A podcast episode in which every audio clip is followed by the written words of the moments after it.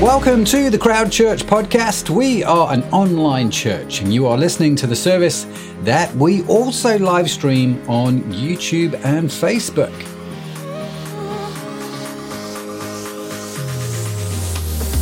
For more information about Crowd Church, please visit our website at www.crowd.church.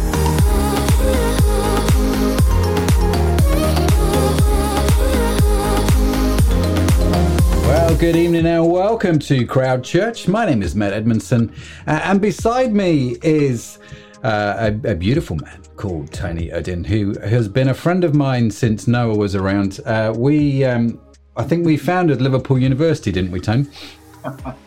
It's been a long time, anyway. yeah, it's been a very long time. Uh, so, welcome to Crowd Church. First time Tony has hosted uh, Crowd with us. So. Uh, it's not the first time you've appeared on Crowd, but it is the first time you have hosted Crowd. So, are you feeling nervous, bud? No, I've been looking forward to this. It's great to be able to talk a bit about race and racism, isn't it? Yeah, yeah, we're going to get into all that. We pick a nice light topic uh, and thought, well, why not, right? So, um, but it's a needed conversation, a needful conversation. So, today we are looking at what does the Bible say about racism. We are getting into all of that today. We've got it all coming up. If this is your first time with us, warm welcome to you. Uh, we are an online church for those who might not see the point of church. We just look for the answers of how to live a meaningful life, which is simply found in Jesus. Uh, and we're going to get into all of that today around the topic of race and racism. Um, and yeah, we're going to be live streaming for about an hour. Uh, we, we aim to sort of finish around 7 p.m. UK time. It's 6 p.m. at the moment, so it's going to last about 45 minutes to an hour, somewhere around there. I always say that, Tony, it's going to last about 45 minutes to an hour, and it's always an hour. That's all. Yeah, you just know that's how church is, right? yeah, yeah. I don't know if we've ever done it in 45 minutes. That's uh, I need to change that um, that little countdown timer intro there where it says 45 minutes to an hour. So welcome to you. If you are with us, if you're new, if you've been around for a while, say hi in the comments. Let us know you're watching. Uh, it'd be great to hear from you. I see we've got Nicola uh, in the comments. We've got Matt. Uh, who else? We've got Sharon's in the comments. John is moderating the comments tonight again on Facebook and YouTube. So say hi to John. Be kind to John. It'd be great to uh, be great to do that, won't it? Just be nice to him. Just be nice. Um, so yeah, Tone, we have got this whole conversation about racism today. Um, and just explain to the good folks who are watching this kind of who you are, a bit about, you know, a bit about your background, why you're here. You've got about 30 seconds. Go. Okay, so I am Tony Uddin. I am half uh, Bangladeshi, half Scottish. Uh, what a mix. I grew up on a large South London council estate. Uh, and today I pastor Tower Hamlets Community Church in East London. Uh, and I just love what I do. Spend a lot of my time helping people think through issues around mission, really passionate about intercultural church. Uh, love to watch Liverpool play football when I get the opportunity. and uh, I'm actually much older than I look. I don't know. You're looking pretty old. I'm not going to lie, um, but actually no. And uh, yeah, Tony and I met, like I said, at uni. We've been friends for 30 years. Uh, Tony was best man at my wedding. Uh, I was best man at his wedding. So we go back a long way. Mm. So when we were thinking about what does the Bible say about racism, I thought Tony would be great to do this conversation. So uh, we're going to get into the talk. We're going to play the talk intro. There's a scripture reading. Tony's going to do a talk which you recorded last week uh, Tony. Um, so if you're watching, it's not like you just suddenly changes clothes and location. It's a pre-recorded talk. I'm like Superman, right? I just this one off, and yeah, yeah, that's how it goes. dun, dun, uh, so we're going to do that talk, uh, and then we'll have a brief time of what we call worship and reflection. I'll explain a bit about that uh, in about 25 minutes or so. Then we're going to get into conversation street. So Tony and I are going to be back. We're going to talk um, through some of the things he mentions in his talk on racism. We're going to go through your questions. We've got questions which have come in already. As we go through it, uh, as we go through this conversation, please feel free to write any questions that you have in the comments. Uh, and if we can, and if they're appropriate, we'll obviously get to them in Conversation Street. So that's what's coming up. So without further ado, here's my very good friend Tony talking about racism.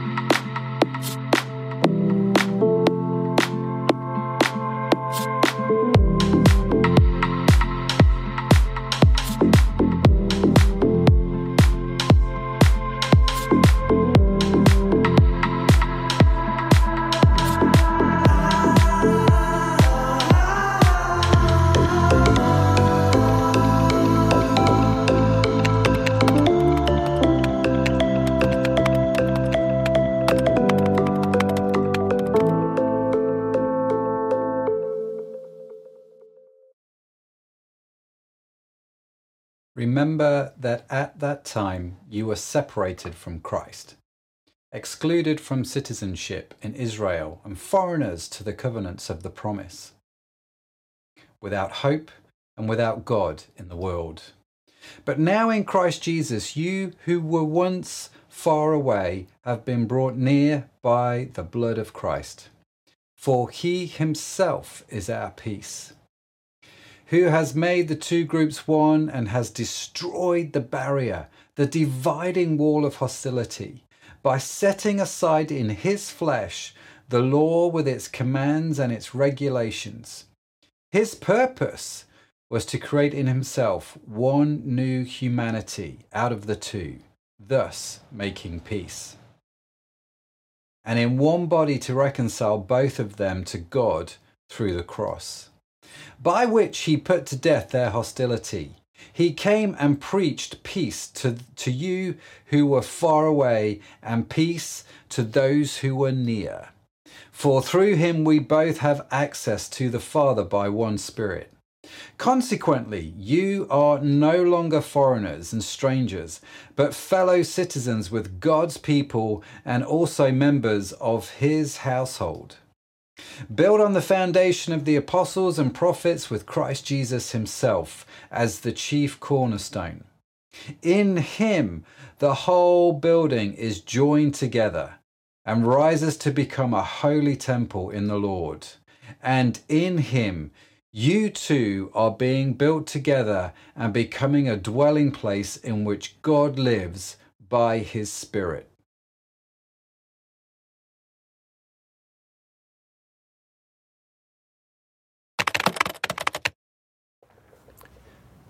Good afternoon. It's great to be able to talk with you today, and I want us to be talking today about racism.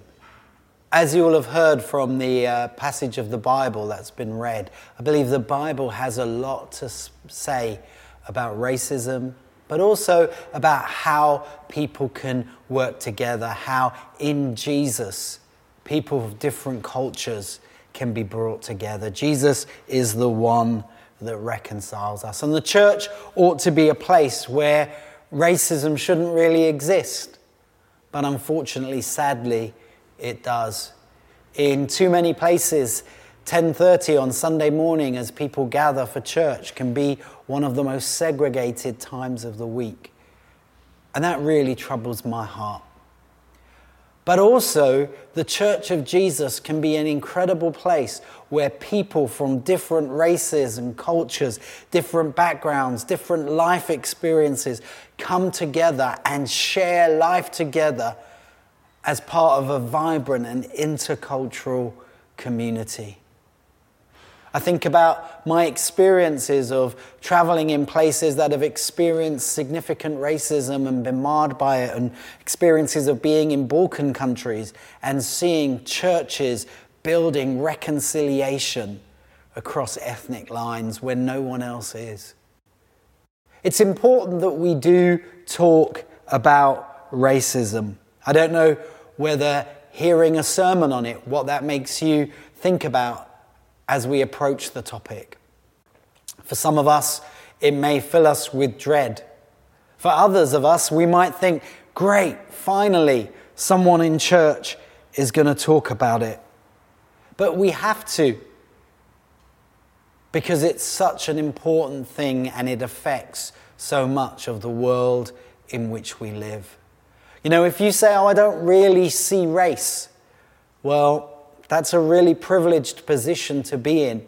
But the reality for most of us is that race and racism has played a huge part in our experience of life. It's a big issue, particularly for us here in the UK, because in one sense, we're a very diverse culture, a very diverse society. We've got people from all kinds of backgrounds, very uh, different ethnicities. Where I'm from in Tower Hamlets in East London, it's incredibly racially diverse. And yet, and it's often celebrated for that, and yet somehow, actually, that just skims the surface of it. Because the reality is, those communities are often just existing side by side without any real interaction. And so sometimes our idea of how do we deal with racism, can't we all just get on, actually just resorts down to people living separated lives. And I believe the Bible presents a compelling, a beautiful, a life changing picture of the fact that the church can be a place where people come together and share life and life in all of its fullness. The reality is, for most of us, we see elements of racism in so, much, so many different aspects of our lives. Maybe not the uh, overt racism of the Ku Klux Klan, but the subtle kind of racism, the kind of uh, internalized prejudice or decision making that doesn't really wear the tag racist, but actually is often coming from that kind of place. I believe as a church leader, my heart is to grow vibrant intercultural church where people really cross barriers. I guess part of this, I want to be open. I, I'm, uh, I'm, I'm passionate about racism because of my background. I'm half Bangladeshi, half Scottish, 100% English, and uh, racism has played a part in my life. So, whoever you are, I think the Bible has some relevant things to say. In this passage that was read out earlier from Ephesians, we see the way in which Jesus not only reconciles us to God, he doesn't just break the dividing wall between us and God, but actually he breaks the dividing wall between different races, between different ethnicities. The idea is that Jesus creates one new creation, humanity in Jesus the dividing wall between man and God is broken, but also between different races as well. There's a, a really interesting example of racism in the uh, Old Testament in Numbers chapter 12. And uh, we read there that it says there that Miriam and Aaron spoke against Moses because of the Cushite woman whom he had married, for he had married a Cushite woman. And they said, Has the Lord indeed spoken only through Moses? Has he not spoken through us as well? And the Lord heard it. Now, the man Moses was very humble, more than any man who was on the face of the earth. So the anger of the Lord burned against them, and he departed. But when the cloud had withdrawn from the tent, behold, Miriam was leprous, as white as snow. It's really interesting there it seems like Moses, a lot of the difficulty that he was facing and the criticism was on account of his wife, who was Cushite. That meant it's highly, highly likely that she was black. And in fact, Cushite people were famed for their dark skin. And it seems like somewhere along the line, what is driving these people's criticism of Moses isn't just his decisions as a leader but actually it's the fact that he was married to a black woman. Really interestingly, God judges their actions. And part of it is that this one woman who criticized actually becomes super white in leprosy and what's uh, with a skin disease and what's interesting about that is almost like god is saying if that's how you want to play it we see examples of racism in the Bible, and we see that God is a God who confronts it. In Ephesians chapter 2, as, we, uh, as was read earlier, we see that God in Jesus deals with what divides people from one another. Verse 13 says, But now in Christ Jesus, you who were once far away have been brought near by the blood of Christ. For he himself is our peace, who has made the two groups one and who has destroyed the barrier, the dividing wall of hostility. What that's speaking about is the difference that was between uh, Jews and Gentiles, Jews and non Jews. And we see that Jesus tackles that sense of division. In the Old Testament, in the temple, we see that people were divided from one another. The Holy of Holies was curtained off, and the priest could only go once a year. We see in the outer courts and the courts of priests, people are priests divided from people, men divided from women. The court of the Gentiles kept the, the Gentiles from the Jews, people divided. And it says there, by setting aside in his flesh the law with its commands and regulations, his purpose, and this is the real key point, was to create in himself one new humanity out of the two, thus making peace. In other words, Jesus breaks through his own sacrifice, through dying on a cross. Jesus breaks what divides people from each other. One new creation, humanity. And I believe that ultimately, how do we deal with racism? we realize that each of us have tendencies towards it. Racism isn't just a problem for one race. There's something about human nature that's inherently selfish and inherently causes us to think more about ourselves than we should and less of others than we should.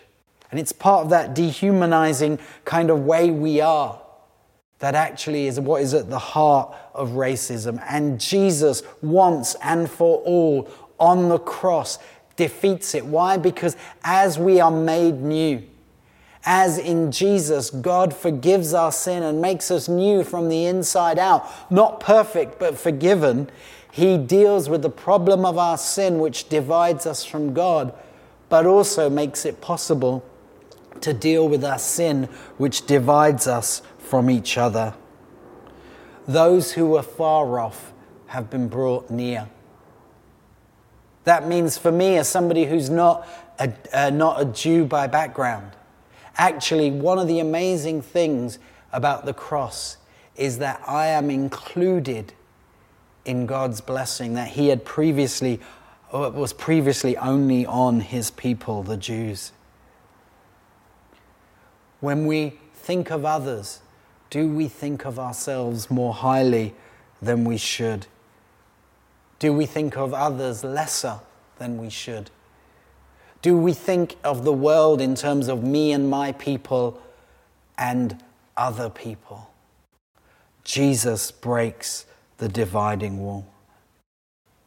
In Jesus, we have the prototype of all reconciliation, but it's only ultimately through Jesus. And I believe that on the back of that, the church is a visible sign.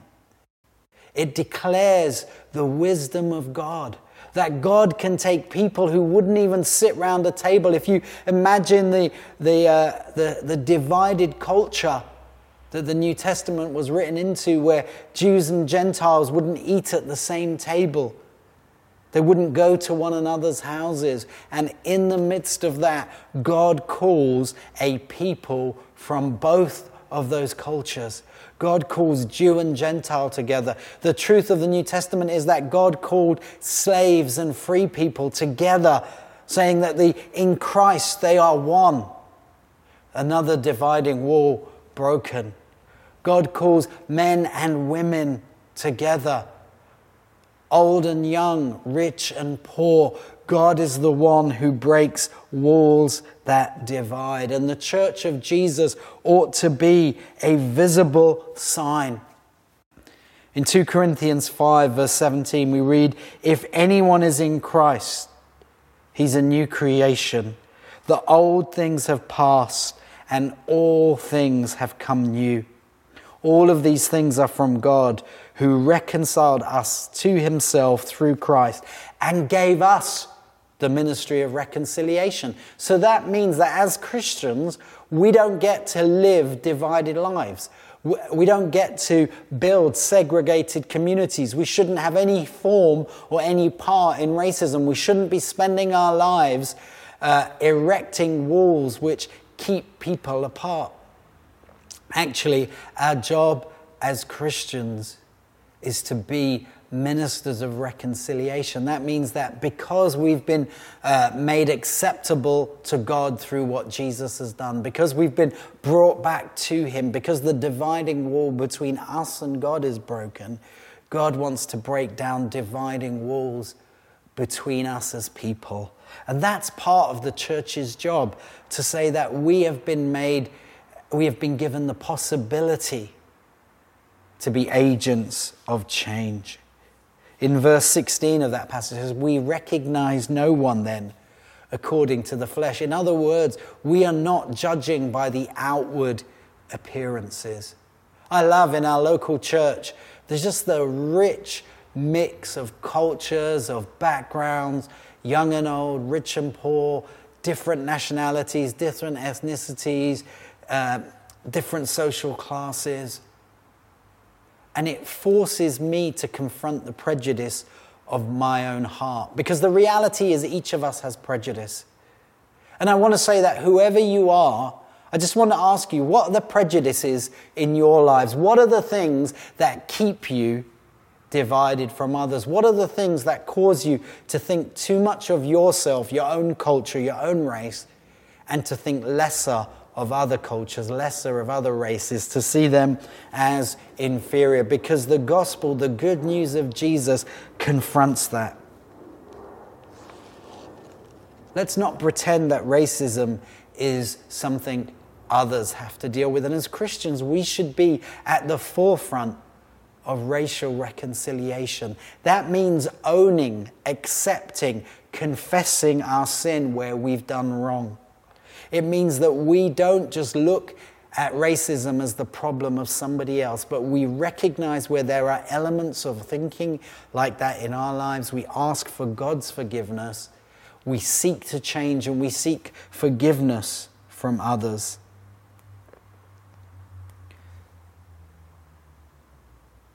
in your life, I want to say that the work of God is that He brings change. He can change the things about us that actually are what generates racism and prejudice in our life. And I think that's really, really important because our culture and our world window dresses, we want to deal with the symptoms of racism. We want to deal, we want to have an equal equal society, and that's brilliant. But unless we drill down to the causes, which is the human heart, we'll never change it. We'll never change problems of racism by just barking at others to change. I think it's beholden on each of us to say, yes, we want to affect structural change. Yes, we want an equal society. Yes, social campaigning is important, but also each of us are going to be brave enough to look into our own hearts and see where there is darkness. So, how can we work some of this out practically? Well, firstly, I think on a very, very basic way, we can choose to be and spend time with people who are different to ourselves. In our church, we have a culture where we specifically ask of our leaders that they be people who are intentionally building friendships and sharing life with people of different cultures. I think there's something dehumanizing about a church in a multicultural area like London or Liverpool if people are living monocultural lives. And the way we begin to address some of that change is we intentionally share life with people who are different. We intentionally build friendships. We intentionally invite. We intentionally get to know we want to uh, really be people who are proactive in living the change we want to see. It means that we choose not to judge people based on their race or ethnicity. And that means even in the subtle things. And sometimes it is subtle. You know, for some of us, if we saw a black person in scrubs in a hospital, we'd assume that they're an orderly or a nurse rather than the surgeon. That's a form of racism right there. Or we would assume that people act in a certain way because of our prejudices which exist.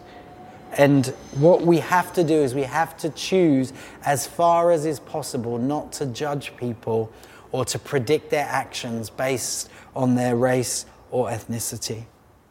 As a church, it means we pursue what unites us and what not what divides us. It means that if there are things that we do that we know make it difficult for other people of other cultures to share life with us, then we try to address those issues. In the Bible, in, in Romans, there's this principle of pursuing what makes for building up one another. And Paul says basically, if what you eat or drink or how you view uh, what days are special is causing others to stumble, then actually back off it because you don't want to be responsible for causing division. And in a very real sense, if we're building intentionally as an intercultural community, that means we are prepared to look at what are my behaviors that cause issues. And then lastly, we choose not to assume that we are better than others or that our way is right.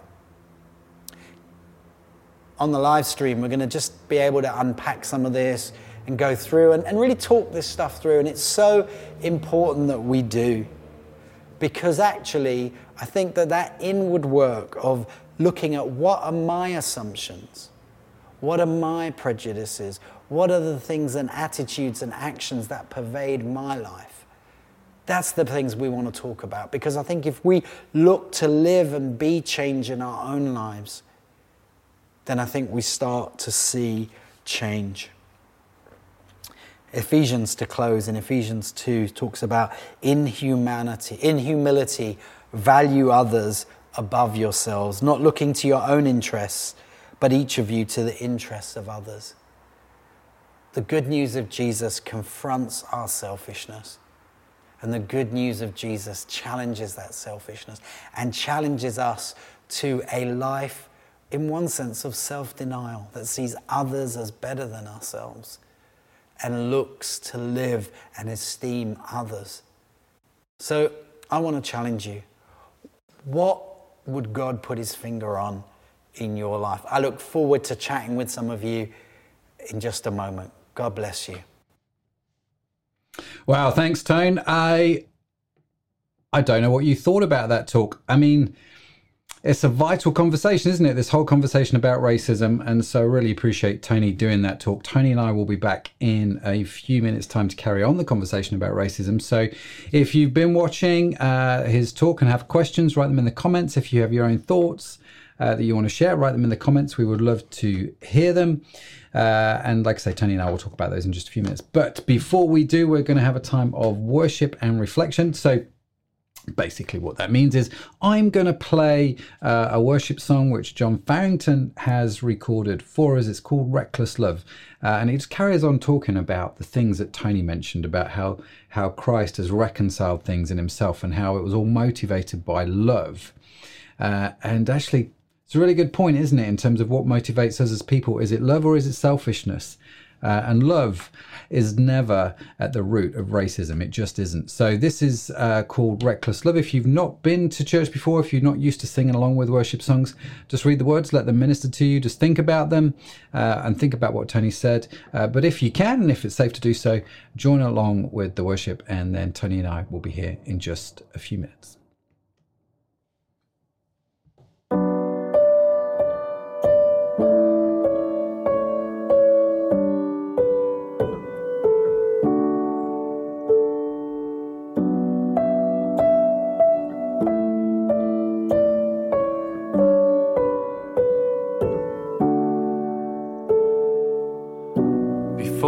I spoke a word, you were singing over me.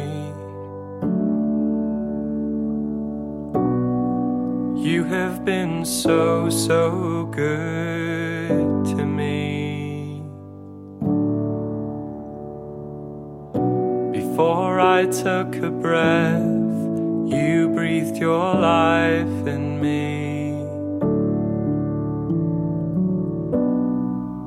Have been so, so kind to me.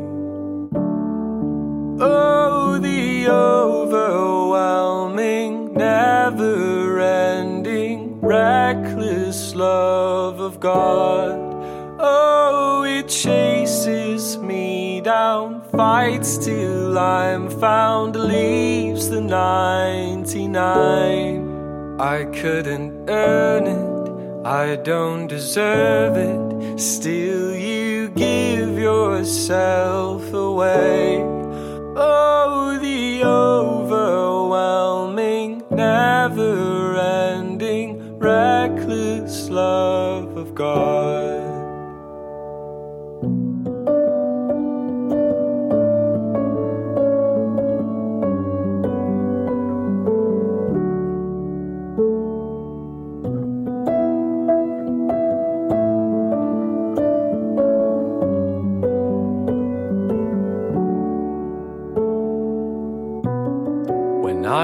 Your foe, still your love fought for me.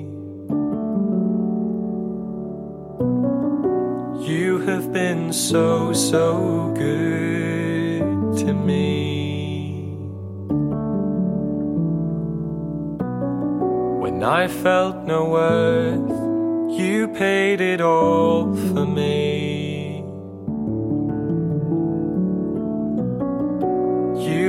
Been so, so kind to me. Oh, the overwhelming, never ending, reckless love of God. Oh, it chases me down, fights till I'm found, leaves the 99. I couldn't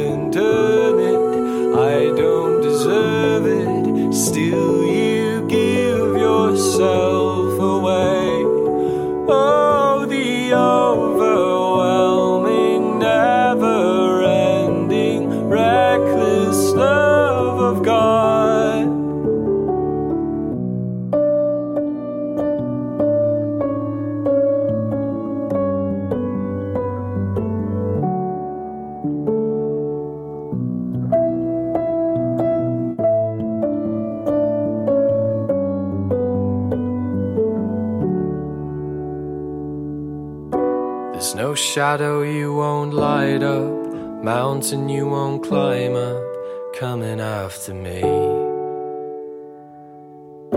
There's no wall you won't kick down, lie you won't tear down, coming after me. There's no shadow you won't light up, mountain you won't climb up, coming after me.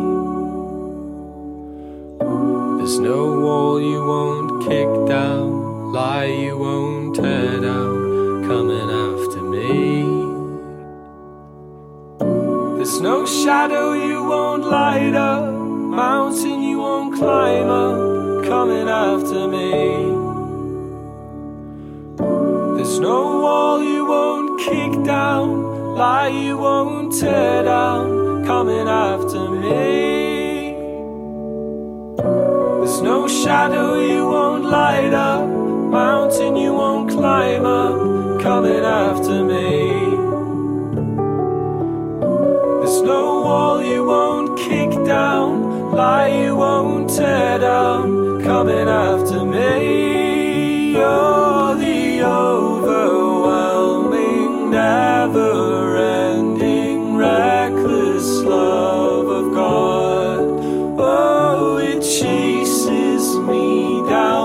down,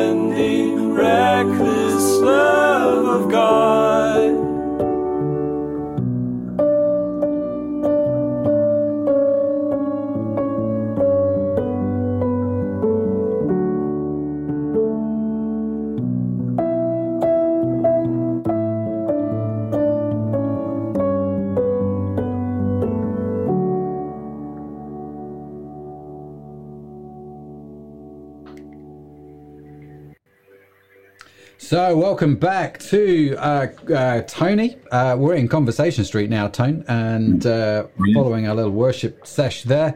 Uh, and we are going to get into all your questions and comments about racism. So, if you have any and you're on the live stream, do write them in the comments. We will try and get to them. I've got a whole bunch of questions, which we've already got in, and I've got a whole bunch of questions myself. So, uh, I think. Um, Tone, first, thanks for putting that talk together. Uh, I kind of get the feeling that this is not the first time you've talked about racism. Would that be correct? Yeah, I mean, I think it's something we probably haven't talked as much as we should do about this in churches generally. I think, you know, a couple years ago when the Black Lives Matter thing came to the fore again, that that that the, the moment after George Floyd and uh, it provoked some discussions that were long overdue. Mm. And um, but in places they were they were just a, a, response in the moment, and then back to radio silence. And yeah, it's kind of disappointing. Yeah, yeah, it's interesting, and I think why well let me ask you a question why do you think radio silence is the default why do we why do we talk about it for a bit and then just sort of go quiet again i think because sometimes we're not sure what to say. Yeah. Or, or we're afraid of saying the wrong thing. Um, yeah. It's, I mean, you know, in our day and age, you can get into a lot of trouble really quickly by saying the wrong thing. Yeah, and can. I think a lot of people are genuinely frightened. Mm. Um, I think sometimes as well, we don't know how to have a conversation with integrity. Um, I think we, we've lost some of the ability to disagree well or talk about difficult things. But I think sometimes if we're aware that our structures don't reflect maybe a good uh, a good sense of of diversity in terms of race, then if we start that that conversation, people will say, "Well, what do your structures look like?" Mm. And so I think it's sometimes people just really they don't know yeah. where to start. Um, and yeah, and, and other times we don't want to offend somebody. Mm. Um, or we realize that our structures have been built in wrong places, and to begin to unpick that is going to be painful. Mm-hmm. Um, you know, so yeah, I think it. I think it's a it's a hard place to start sometimes.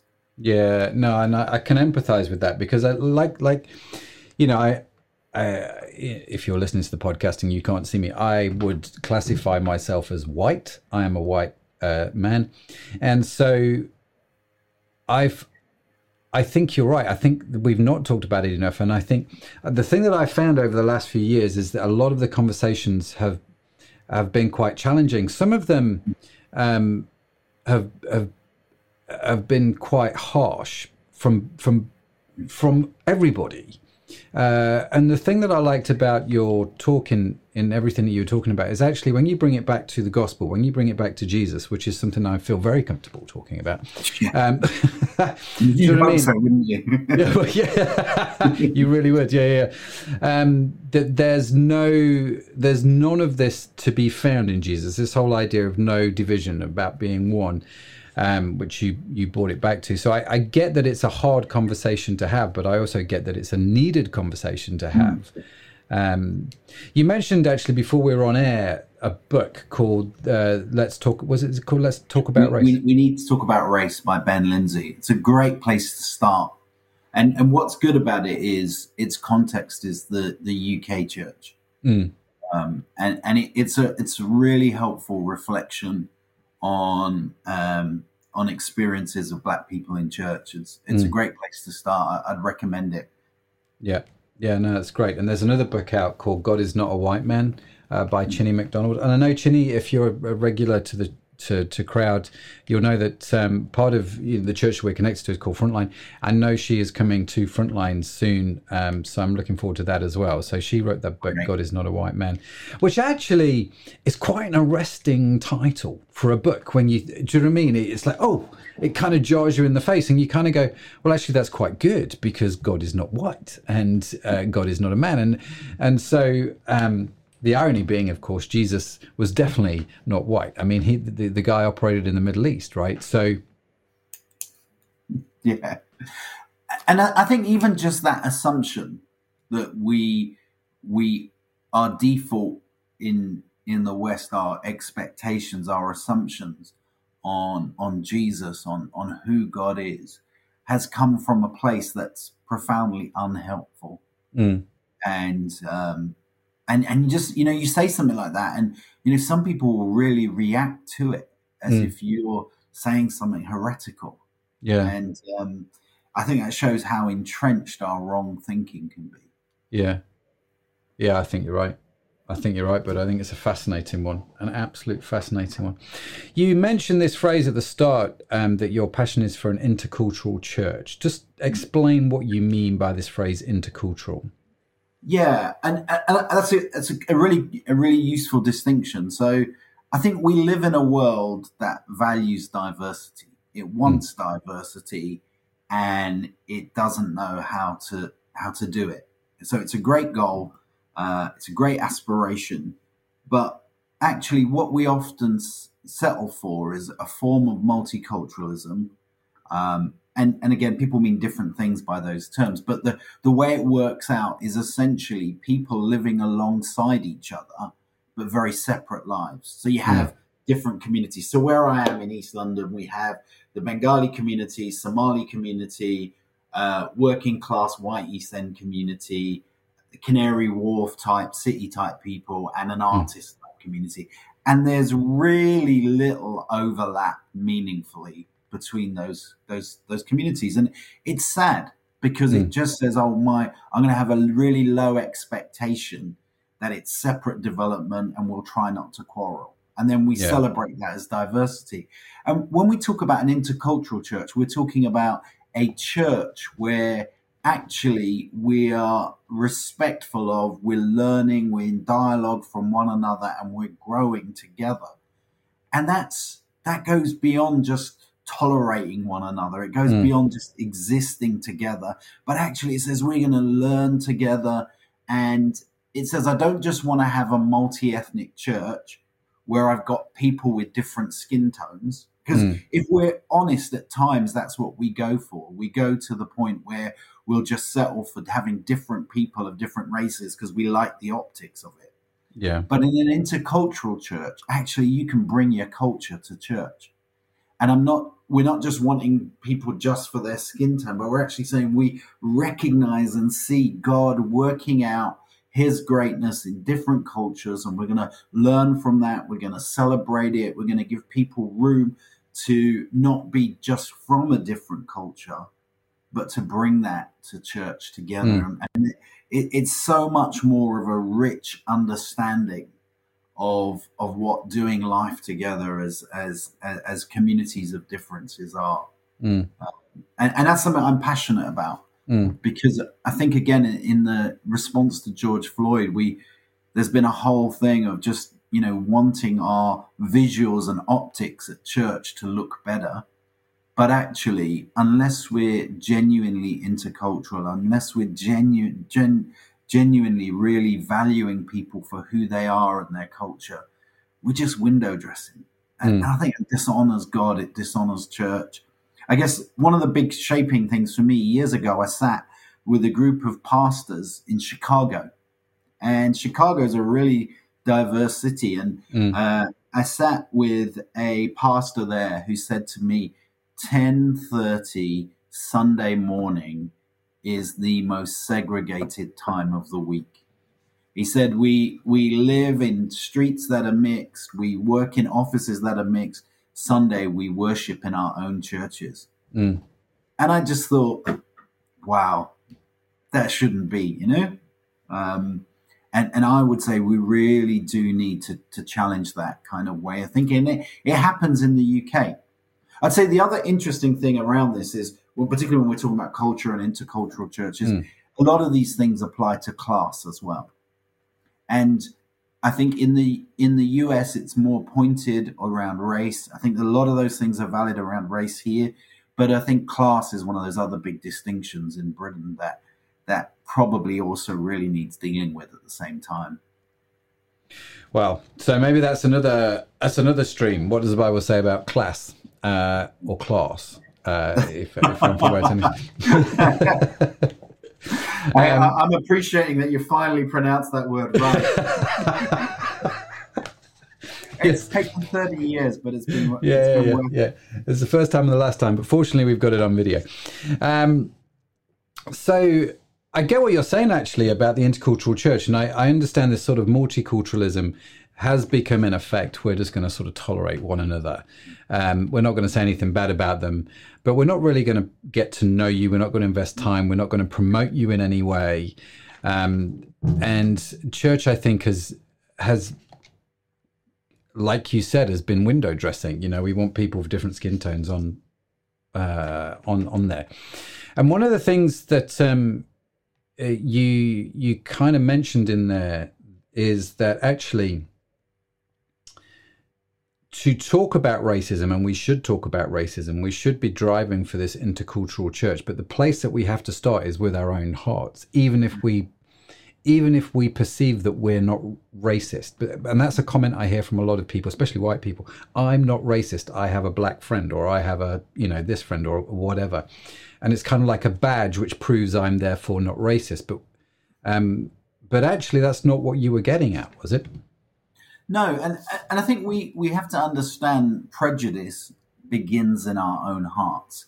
And I think as soon as we give ourselves a pass, I think we're going to miss the. And um, and I think it really looking at what are my own assumptions. Mm. What are and it's one of the interesting things about being mixed race uh, is that you have people make unguarded remarks in different situations because they see you as one of them. You know, yeah. you're around white people and they'll make an unguarded racist remark because, mm. hey, I, you know, we're all together. Or you're around, I'm around uh, Bangladeshi people and they'll make a, an unguarded racist remark. And, mm. and one of the things that I think I really see in this is that there is something about each of us that tends to view ourselves and our culture as right.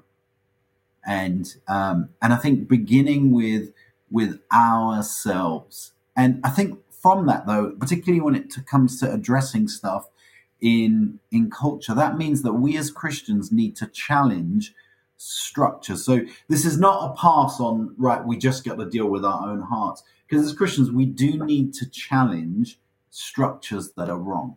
Yeah. Because if we believe essentially that all of us have got uh, a brokenness around race in our life and we've got wrong uh, wrong things in our heart, then we're going to build structures both in society, in the workplace, in families, but also in the church that are wrong and that have elements of racism in. And I think it's really important that in church we're at the forefront of challenging wrong structures within the church, but also in society. So mm. again, you know, seeing sometimes, you know, two years ago when suddenly people wanted to talk more about race, I, I, you know, I heard a lot of pastors and Christian leaders speaking out about racism, I was really pleased to hear that.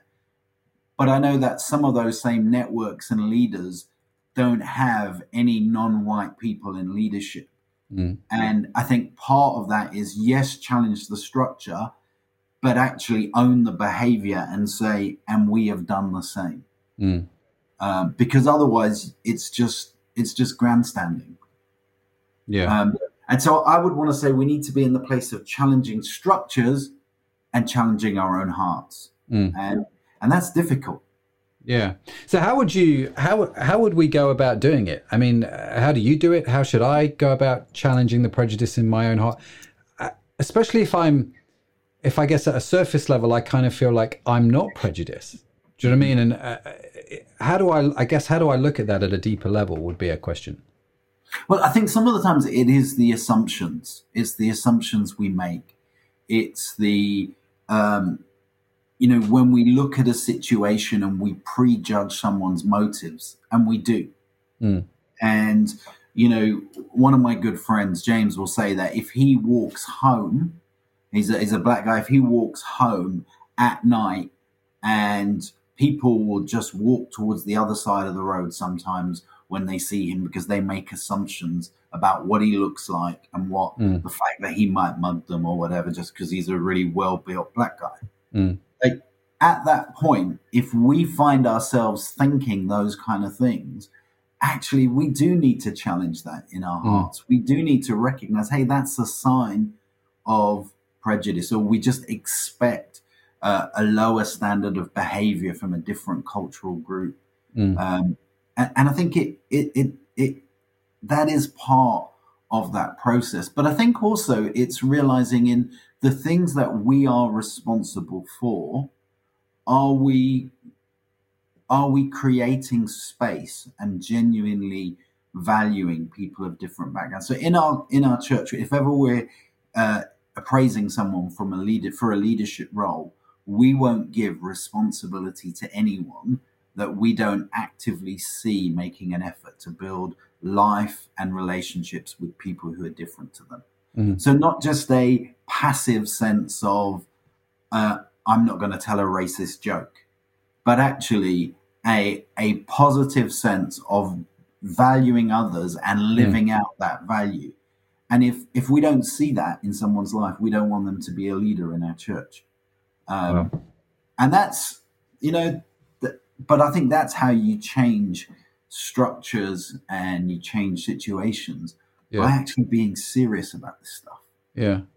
That's a really interesting point. I mean, Sharon's put here in the comments, how does your church service express being intercultural? And I guess from a leadership point of view, what you're, if I'm hearing it, it's, it's not just a case of the lack of the racist jokes on Twitter or whatever, you know, social media platform that you're looking at. It's actually the, the desire to become, to understand and to get to know another culture, another, uh, rather than just going well because i think a lot of white people do this they go i've not made any any bad remarks I've, I've, I've got a black friend but it's kind of like therefore i'm not racist but actually there's a prejudice there maybe which stops them going and forming relationship and investing time in uh, a different culture is am i hearing that right Yeah, yeah, and, and I think it's like so. One of the things that we would do at church is that we want to make sure that our services reflect the local community. We want to make sure our leadership team looks like the local community. So uh, that means we're intentional around leadership development. It means that if you come into, like if you come to our service today, you would see our service was hosted by a Bangladeshi woman from a Muslim background Mm. and she hosts brilliantly. But actually, she stumbles over her words sometimes or mispronounces. But we realize that there is something that she brings Mm. in how she hosts. She brings some of her culture, she brings something else in. And the fact is, loads of churches just wouldn't make room for someone like that. Mm. And and they, they would be a lot poorer for it. Mm. So I think it, there's a thing about intentional leadership development. But I guess if I if you don't mind me being a little bit controversial, i'm surprised it's taking you this long bro what what what, what I would say right is people talk about wanting to lead an intercultural church. I don't think you can lead a, an intercultural li- church unless you live an intercultural life. Mm. So one of the things, if if you hear someone talk about wanting to lead an intercultural church or whatever, is just look at that person in their special times. Look at their their social media feeds or whatever. The special times in their life, the important things. Does everybody around them look just like them? Mm. Because if it does, I'd challenge the their ability to actually lead that kind of change. Mm. Again, that's not always obvious because sometimes that might be the context may be actually about the need to build with different social classes and things like that. But if we surround ourselves and our inner world, particularly as leaders, with people who are just like us, then I don't think we'll ever grow something that's genuinely intercultural. Um, and and I think that's worth just flagging up because again, and that's something you know maybe all of us could do. You Mm. know, think about our own private world. You know, how what does that look like? Do we see people that are different to us? Mm. Because I'm, you know, I think far too many Christians are kind of a bit narcissistic, and that means that we we think that we want to surround ourselves with people who are like us.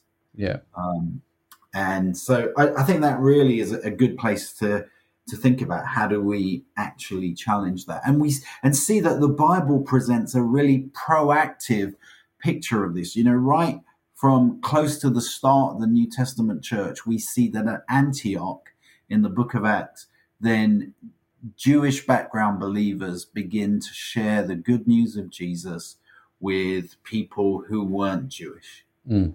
and what we see is it becomes the hinge of history. The church swings from being based uh, largely in Jerusalem to Antioch, from being gathered to sent and missionary, from Mm. being largely Jewish to multi ethnic. Mm. And you can see that because pretty soon in, in, in Acts, we read the, the list of the names of the leaders of that church. And we can tell from that there were people from different cultures already leading. You know, uh, Paul in Colossians really makes the point um, uh, uh, about the whole thing of, of being neither Jew nor Greek. We see uh, Jew nor Gentile. We see that. We see Yeah. this shift into the New Testament in in Corinthians, in Colossians, in Galatians. So much of the New Testament church, the letters are written to a, a, a degree of conflict that comes from people of different races and backgrounds doing life together. And they needed to write those things because of the fact that people's cultures were being merged. And I think the fact that we don't read those letters that way is often because we're not faced with enough uh, difficulty. We're not faced with enough merging of cultures. So, so I would say again, another really big principle is the Romans 14 thing: accept one another Yeah. and pursue those things which make for the building up of one another. And again, that's brilliant because it says, actually, I'm going to intentionally build with people who are different around what unites us. But it assumes there are people with differences in the same room. Yeah. And, And actually, that's always true, right?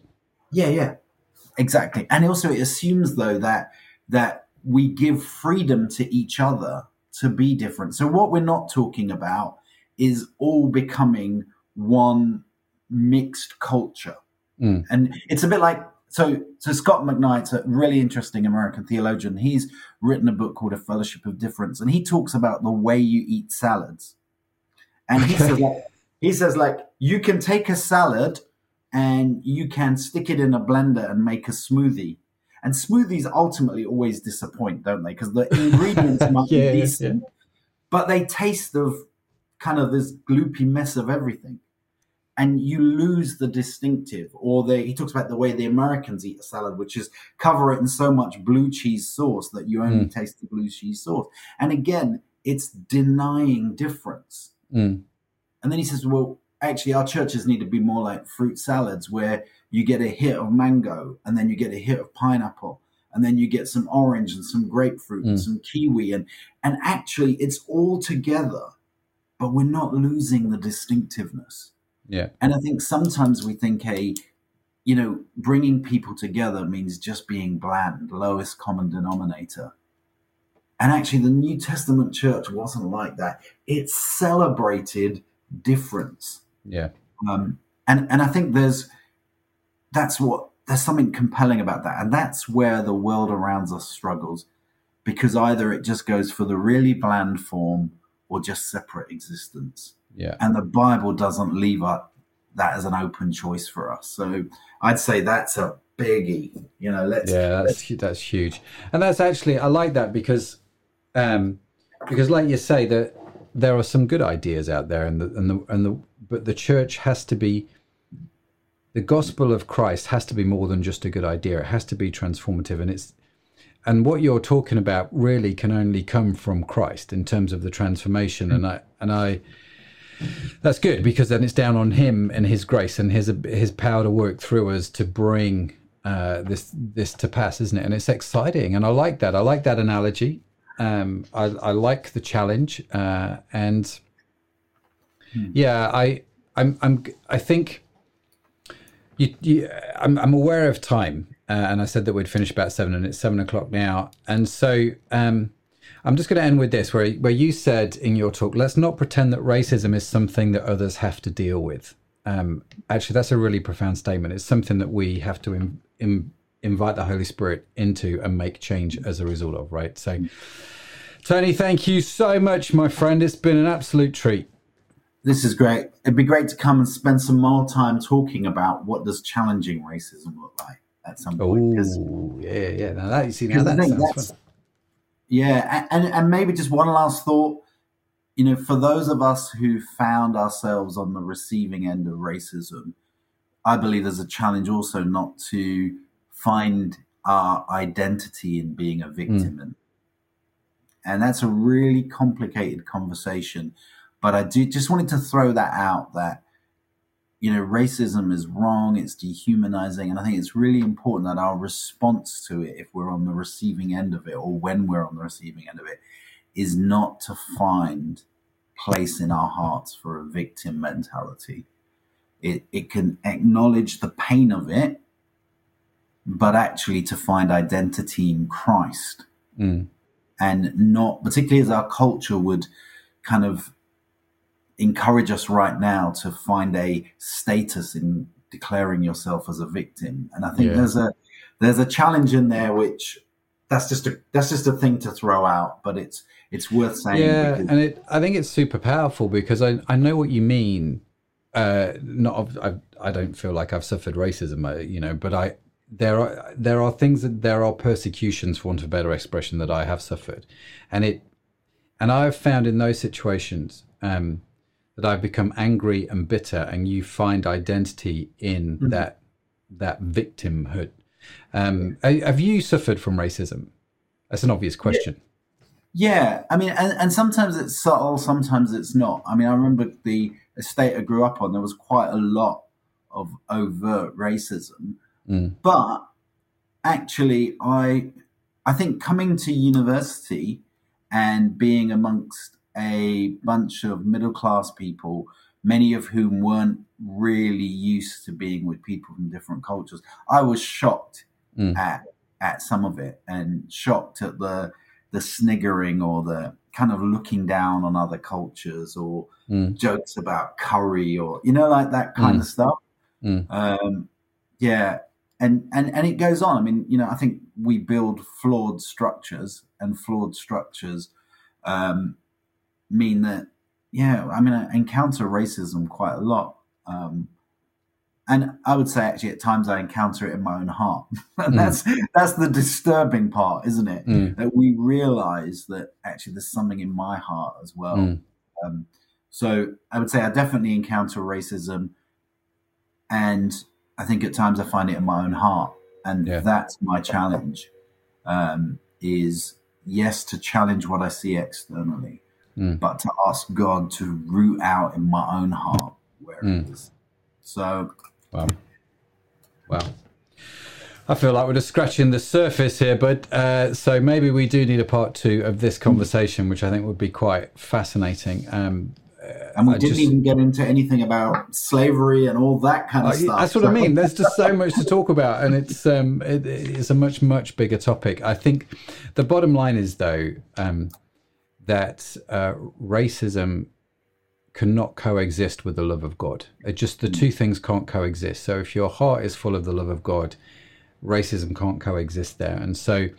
Um, so I think, yeah, the gospel makes a difference. And I, if you're watching this and you're new to Christianity, um, or you've been part of a church where this has not actually been the norm, I I can only apologize, uh, you know, from my point of view, um, because I I love the picture, Tony, that you have painted, and I and I go, yes, that's the church that I, I want to be a part of. So, um, uh, so yeah, so if you are watching this, you want to connect with Tony. Tony is the pastor of Tower Hamlets Community Church, based down in London. If you are in London and you are looking for a church, check out Tony's church. Go and say how's how's it and and get involved. Uh, I'm sure he would love to mm-hmm. meet you.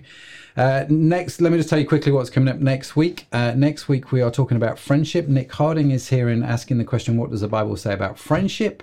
Uh, so we are going to get into that. Make sure you are subscribed to get all the notifications or head on over to the website, which you can see that corner of the screen underneath the little logo www.crowd.church. Sign up to the emails, get a hold of us via WhatsApp if you want to connect with us that way, as I know many people do with their questions. We would love to connect with you, love to hear from you. And if you are looking for a church, we'd love for you to make Crowd your home. or go to Tower Hamlets Community Church. Why not if you're in London? It'd be worth the trip. And tell Tony I said hi. Uh, but yeah, no, appreciate you being with us. We are going to close out today's service with one more worship song. The live stream will end at the end of this automatically. Tony and I won't be back. Uh, so, from myself, uh, goodbye. Tony, any closing words from you, my friend? Let's just keep these conversations going. Like, you throw stuff out. They some of it will hit home. Some of it might made you glad. Some of it mad. But uh, you know what? keep up those conversations. And I think, again, just really key in it, let's be people who ask great questions mm. and listen well. Mm. Listen. Ask somebody that uh, their experiences.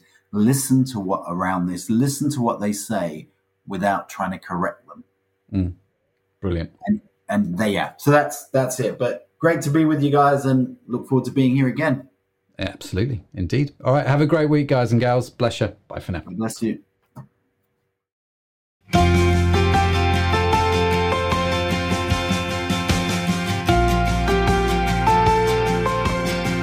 What is our hope in life and death? Christ alone, Christ alone. What is our only confidence? That our souls to Him belong, who holds our days within His hand.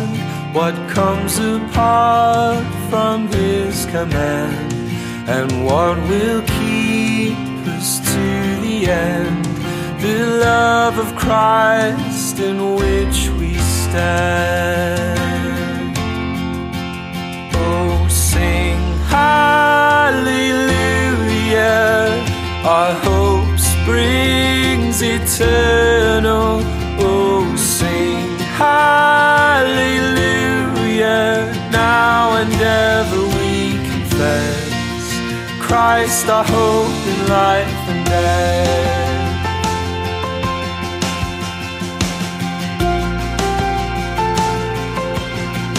What truth can calm the troubled soul? God is good, God is good. Where is His grace and goodness known? In our great Redeemer's blood, who holds our faith when fears arise, who stands above the stormy trial, who sends the waves that bring us nigh unto the shore, the rock of Christ. Oh, sing hallelujah, our hope springs eternal. Oh, sing hallelujah, now and ever we confess Christ, our hope in life and death.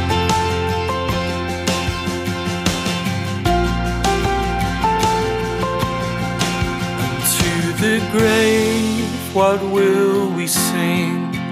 Christ he lives, Christ he lives, and what reward will heaven bring? Everlasting life with him, and we will rise to meet the Lord.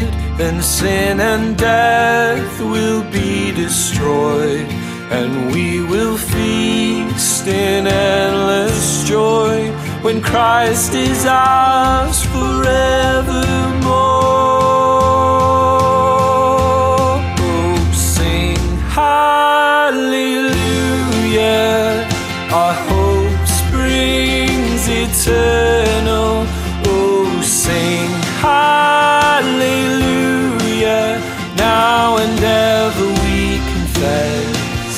Christ our hope in life and death. Now and ever we confess Christ our hope in life and death.